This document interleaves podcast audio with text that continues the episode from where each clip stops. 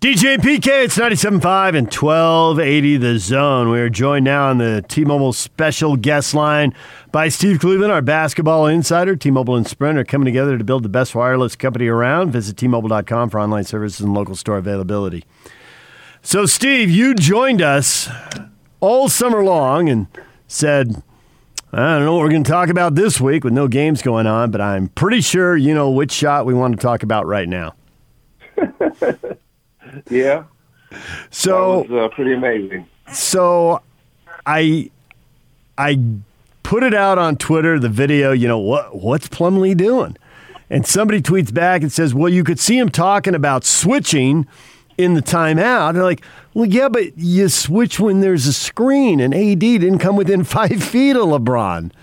I mean, you're not playing a zone where you push the next guy out. You don't really do that in NBA because guys come open and they don't need to be open by very much or for very long, so you can't really do that in the NBA. Well, what Yeah, happened? well, I- is that just a brain lock? Is that is it just that yeah, easy? I mean, the, the thing about it is the, the, the other presence there was LeBron, and, and typically in these situations they go to LeBron. I mean, and they had been going to him, and you know he had had good good moments and, and some not so good moments. But I think number one in that timeout, they had to be talking about LeBron, and LeBron's sitting there at the elbow. You know, is he looking for a slip? Is he going to look for a back screen? Uh, and, and obviously, uh, there was a lack of communication. They had they they talked about switching. You could hear that, and but you don't you don't you switch when the screen is set and you switch there and you communicate it and it's just shoulder to shoulder and you bump out and contest and obviously the big fellow was a a, a little bit late getting out there and Jokic couldn't get a hand. I mean he had a hand up. It wasn't like he didn't give an effort, but you could have denied that pass. I mean literally you could have been right into the body. I mean he still could have made the shot, but it could have made it much more difficult. He just rose right over the top of him and still had to make an incredible shot. But there was a there was certainly a defensive breakdown there, and it starts with a lack of communication. And whether or not they executed exactly what Coach Malone wanted, I don't know. I, I, it's hard to tell.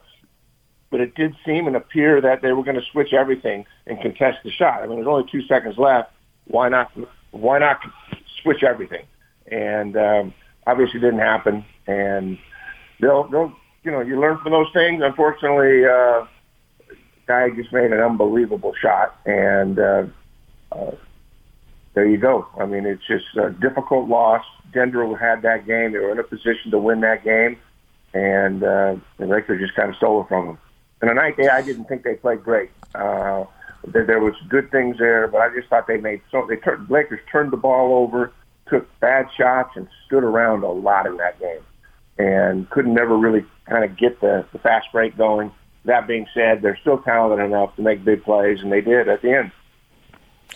So in this postseason, maybe there's more, but two high-profile buzzer beaters come to mind: Doncic's against the Clippers, and then this one, Davis against the Nuggets. And both of those involved screw-ups and miscommunications on switches. Could I make an argument in those situations? Don't switch. You got your guy, and you're accountable. And to me, I made this analogy on television. I said that for Plumlee, if Anthony Davis would have left the bubble, you would have left the bubble too because you were assigned to guard him. So wherever he went, that's where you went. Yeah, no, there, there, there's, you know, I mean, here's the deal: you body up, don't get screened, face, you know, you, you put yourself in a position to do that. I, I, I like that. I mean, you, what happens when you start switching everything is people start slipping to the basket, and there's you give up something else, and uh, that's a time that everybody just, you know, you, you just everybody has to be accountable, and you're talking about that. Hey, I am not leaving. I'll fight through the screen, and you can get over the tops of screens. And uh, again, it was a matter of two seconds, but uh, you knew the guys that were going to probably beat you. I mean, you got you got to go to the guys that are going to probably beat you. you. Certainly, LeBron and AD were the two that you'd focus on. But it, it was a situation that uh, uh, I, I, I have the same mindset that, that that you do regarding that. I mean, let's just fight through everything, and uh, and then obviously there's a couple of guys you don't have to guard that you can kind of contain inside for slips or guys diving to the basket. But uh, they they they want they needed a three. They, they wanted to win the game, and uh, so I, I I agree with that theory and then with that philosophy. Uh, it's just better to everybody know who they have. Just uh, be tough, get through it, and do not let your guy get the ball. And if you get beat back the back door, then we go play overtime. But don't give them a three. So should the Nuggets be obsessed about that last shot, or should they be beating themselves up for turnovers? Should they be beating themselves up for missed free throws? Well, all of those things happen. Uh, I, you know, I think I think the one thing that Denver knows is that they're good enough to beat this team. Uh, I, I, I personally feel like the Lakers beat themselves, put themselves in situations. Uh, I, I think Denver has to go. It's unfortunate, and emotionally, it's a real drain. You don't have a lot of time to get over it, uh, and they've had all these seven-game series, so you know you could say it could take a toll on them. But I, Denver's not that far away, and and and and the difference has been, you know, the, the the play of AD or the play of LeBron late in games, and, and the first game obviously was a blowout, but the Nuggets weren't ready to play game number one. I'd come off a seven-game series. They did. They weren't emotionally where they needed to be. Last night, they were in a, they were in a place where they could win. I, I think looking at the Lakers, I mean, there's a lot of things about the Lakers that that I really really like, but when when the Lakers are best is when AD's at the five. And and I know, and that being said, I think Dwight Howard has had a huge impact in this short series, and I think they need Dwight Howard. I'm not saying that they can't go big, uh, but but certainly when you're going to take AD out of the game, Dwight Howard is a guy that I'd want to have there because physically he matches up with Jokic. He's got a presence, but I love it. Anytime this game is at an important time of the game, AD needs to be at the five. They can spread the floor. Everything opens up. And you've got, you know, whether it's LeBron playing the point or Caruso or Rondo, when things open up, and it allows LeBron to attack the rim. And the nice thing is that AD now, when he sets screens, he can roll or he can pick and pop. And, and, and he can score that way as well. But the floor just gets spaced out so much better when AD's down low and, and, and I know a lot of the, the pundits and TV and everything have, have talked about that as well. But I, I've been watching this Laker team play throughout the playoffs, and uh, having having those two bigs in there, whoever they are, uh, it it just the spacing is bad. And what happens? They just stand around, and it's you know here comes the shot clock, and pretty soon it's 15, it's 10, it's eight, and guess what? We're going to take another contested shot. So they take way too many contested shots. Not that they're not capable of making them. They're, they're great. They've got some great players. But man, long term, that's not the way to play this game. And uh, they've got to get things going earlier in the shot clock rather than just depending on LeBron at the end, who obviously is really good sometimes at the end of the shot clock. So much better, much better when the floor is spaced and open, where LeBron has space to attack and and Rondo can kind of probe and find people uh, where the floor is spread. So I think a lot of how the Lakers are playing led to a lot of the success that Denver's having. We so we saw after Game Two, the Celtics kind of had a little internal uh, implosion there, and then they come out and win Game Three. Can that kind of stuff work to your advantage if you use it the right way? Oh yeah, absolutely. Man, you you got you got to have that. I mean, everybody's afraid of that. You know, it's fearful of that, doesn't want that. What's the perception? You know, the locker room's not good man, if you, you, you, you're playing and this coaching staff, Coach Stevens and his staff, they, they know their guys and they, they know what, what's in their heart. And, and, and it's kind of like you, you need a Marcus Smart. I mean, you need people who are going to challenge people. Those guys have been practicing and playing together for a long time. This is not going to be a hurt feelings deal. It, it's kind of a wake up call. And, uh, you, you have to have that kind of emotion and that toughness and that competitive spirit. You know, they, it's they're playing a, a team that has the ability to, to really score and play differently themselves. But no, I, I, I love the attitude. Uh, you know, obviously as a coach, you got to control it and get things done. But getting guys to solve their own problems rather than having the coaches solve their own problems is always a player-led team is always better than a coach-led team. When, when the principles are good sound and you're doing the right things, when guys come together, it, it makes all the difference in the world. And uh, we'll, we'll probably maybe we're going to mention it, but I, you know, one of the things I really saw from the Celtics yesterday, besides just you know four guys scoring in the twenties, Tatum twenty five, Walker twenty one, Smart twenty, Brown twenty six. is the zone wasn't nearly as effective. And one of the things I thought that Gordon Hayward did and what, what they did throughout that game, they more consistently got the ball in the middle of that zone and guys were wide open. And really, Miami has won a lot of games playing the zone. I mean, it's like watching a college team and they're really, really good at it. But, uh, having Gordon Hayward back, whether he scores or not, putting someone there in the middle where you can find people and, you know, and he's going to get more comfortable. Uh, I just felt like the zone wasn't nearly as effective with, with Hayward. And even if Hayward hadn't played, that the, the zone attack by Coach Stevens and the Celtics uh, was really effective getting the ball into the middle. Before they were just satisfied with passing around the perimeter and taking contested threes. They got into seams, they, they attacked, and then Miami, because that's Miami's best defense. I mean, that's where they hung their hat on. That's where they've won games because they're playing different than a lot of other teams. It's almost like watching a college team. Uh, so I think that's another thing that bodes well for the Celtics is they figure out how to win. And of course, I'm sure that Miami will make adjustments and do different things, but I think that was the difference in, in that game three. We're seeing physical fitness go to another level. Uh, guys are more into their diets than ever before and working out with specialists and all this. And when I see a stat that Jamal Murray was plus 16 in 44 minutes, and then that means in the other four minutes that his team was outscored by 18 points in the four minutes he was off the floor. Can these guys get to the point where they just play 48 minutes? Is that possible? Is that some mental breakthrough that once one guy does it, like shooting 35 footers, other people will try it too? Or is there just no way to do that, even with these long TV timeouts and playoff games and that kind of stuff? You know, I, I think it makes it more difficult when you're playing every other day. I mean, the, the body, you know, recovers and then and they have all the latest and greatest technology for recovery, uh, and, and and that helps. But but certainly the athletes today are fitter than they've ever been, and uh, and and the game is played at a at a pretty rapid pace, uh, where and, and, and the physicality of the game. So, I you know I I don't I'm not saying I mean if anybody could do it he could.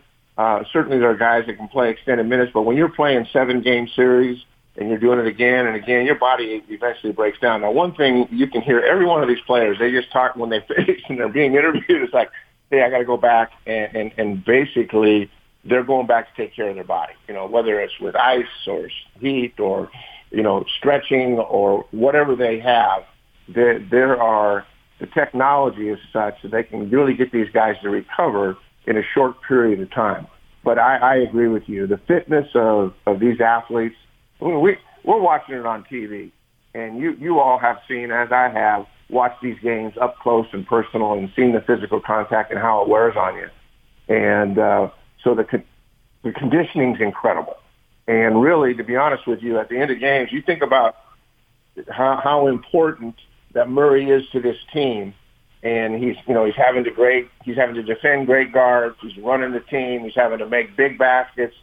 Uh, he, he I've never seen a guy fitter than this guy. I mean, he he just goes and goes and goes, and and he's given everything he had. And I, I can't believe this thing is up. I'd be surprised if this is a six or a seven game series, just because the, number one, the Lakers are very talented and they have significant size to offset all of the wonderful offensive stuff that that the Nuggets do, and and how Jokic is just a, a genius and a mastermind on the floor, seeing people. But the Lakers have something nobody else has in the playoffs, and that's the significant size at the rim.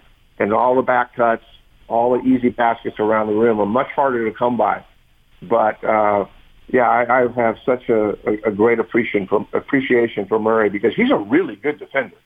And uh, when you're playing those kinds of minutes and still have the capacity to, you know, have triple doubles, guard your guy, it, it says a lot about where the athletes are today, the conditioning in the off season. But I think really the recovery type things that are happening when you're playing 48 hours later, there's a lot of recovery, a lot of a lot of ice, ice tubs, and all the different technology they have to cool their bodies down and replenish them is is really important as playing the game. So now that DeChambeau won the U.S. Open, have you relinquished your title as the best golfer in the San Joaquin Valley? you know, it's interesting. he, he, he he's, I was here and he was at uh, Clovis East High School, and that's you know a brand new high school, and it's not it's certainly not a golf school. And uh, when you start thinking about him uh, being an NCAA champion, being a U.S. Amateur champion, and now a U.S. Open champion, and I I, I know guys that I mean, that he used to train with, and there's a, a, a golf course around in Fresno called Dragonfly. It's a public golf course. His his coach in high school was there. I know they kind of had a little bit of a falling out, uh, and I, I don't know him personally, uh, but I know a lot of people that do know him. And he's, you know, obviously he's somewhat of an eccentric. I mean, I, I watched his post-match uh, interview, and uh, it, it, so I felt like I was in a science class and uh, you know he's it, it's just so different. And uh, you know what? There, there were so many naysayers uh, in golf, and people don't know anything about golf in terms of what he did to his body and and how he's approaching this game, and the fact that a club, you know, I haven't got the I haven't got the swing speed to have all my clubs be the same size. You know, uh, I'll be hitting a driver probably 130 yards, and about the same I hit a pitching wedge. But uh, the things he's done. It's fun. I mean, he, he just kind of shut everybody up, you know, and he's, he's a little bit obnoxious at times, but it's fun to see someone out of the box like that in the game and do things that are so different and then do it on arguably one or two of the toughest golf courses on the planet to play. So, uh, re- really fun to see. And, uh, I'm glad that we, you know, I know we'd like to have fans that day, but I'm just grateful we have golf to watch. It's, uh, it, it, it takes up some time, and it's. Uh, I have obviously all three of us have played the game a little bit, but uh, it's fun to watch golf. I can't wait to when they have fans again. But yeah, Bryson DeChambeau is one of a kind, and it's what it's what golf needs. It's what sport needs. You need people like this. He gives something to talk about. I can imagine today that Twitter's blowing up, and uh, there'll be a lot of opinions about what he's done. But he's got just a kind of a sly smile on his face, saying, "I told you so." And uh, but there's a tournament next week, so you got to keep doing it. But it, it, what a, what a feat! What what an amazing, amazing uh, feat of mental toughness and physical toughness and just preparation. Well, this gives Clovis East and Clovis West something to bicker about. I suppose that's a good thing, right? yeah, exactly. You know, the, the funny. Here's a little story. So when I was coaching basketball at Clovis West High School, brand new high school, uh, and I, you know, I'm I'm probably making like twenty five thousand dollars a year, and just trying to make bills, pay the bills. And they they came up to me and, and asked me. They said, "Hey, we need a golf coach." And I've never played golf in in, in my twenties or thirties, and and I said, you know, it, it pays twenty five hundred dollars. I said, I'm I'm there. you know, I got it. You know, and and we had a high school that had ninth and tenth graders and ninth, and know, it was a brand new school. But it, it, there came a point in time where this became uh, a country club type school. There was a country club real close. It was the home course. And we won like seven straight section championships, went to the Southern Sectionals in California. And I just basically drove the van. I, I did eventually fall in love with this game, but it wasn't really till I got to BYU and I got a, I got a membership at the golf and I had time to play a little bit of golf in the summers. But, uh, no, that, that's the irony is, is that I, I was part of that. The, the Clovis golf teams and, and that community golf is really big. The, the, the first tee and the whole community for for young people. There's been some great players here come out of here, and uh, so I remember when he was playing. And but I always have fond memories about my experiences as a golf coach. Basically, stay out of their way and and don't try to teach them anything. You know, get get them to the golf course safely and let's move forward. But we had great times, and uh, I actually actually had a, a young woman, Joan Pitcock, who played in the LPGA, who was our number one player, and that had all sorts of ramifications when she was beating the boys, and because there were no there was no women's golf at that time, you know what I'm saying? And so she played with the guys, played from the same tees, and kicked their butt, and a lot of them had to have therapy afterwards. So I do have some golf experiences, but uh, Clovis has great golf and great golf coaches now, and I certainly wasn't one of them, but uh, it was it was a fun fun thing to do in the spring and make a little extra money. Roll the balls out, coach. You just got to roll the golf exactly. balls out. exactly right. And that's exactly what I did. Thank, thanks, Steve. We got to run. We appreciate it. All right, man. Take care.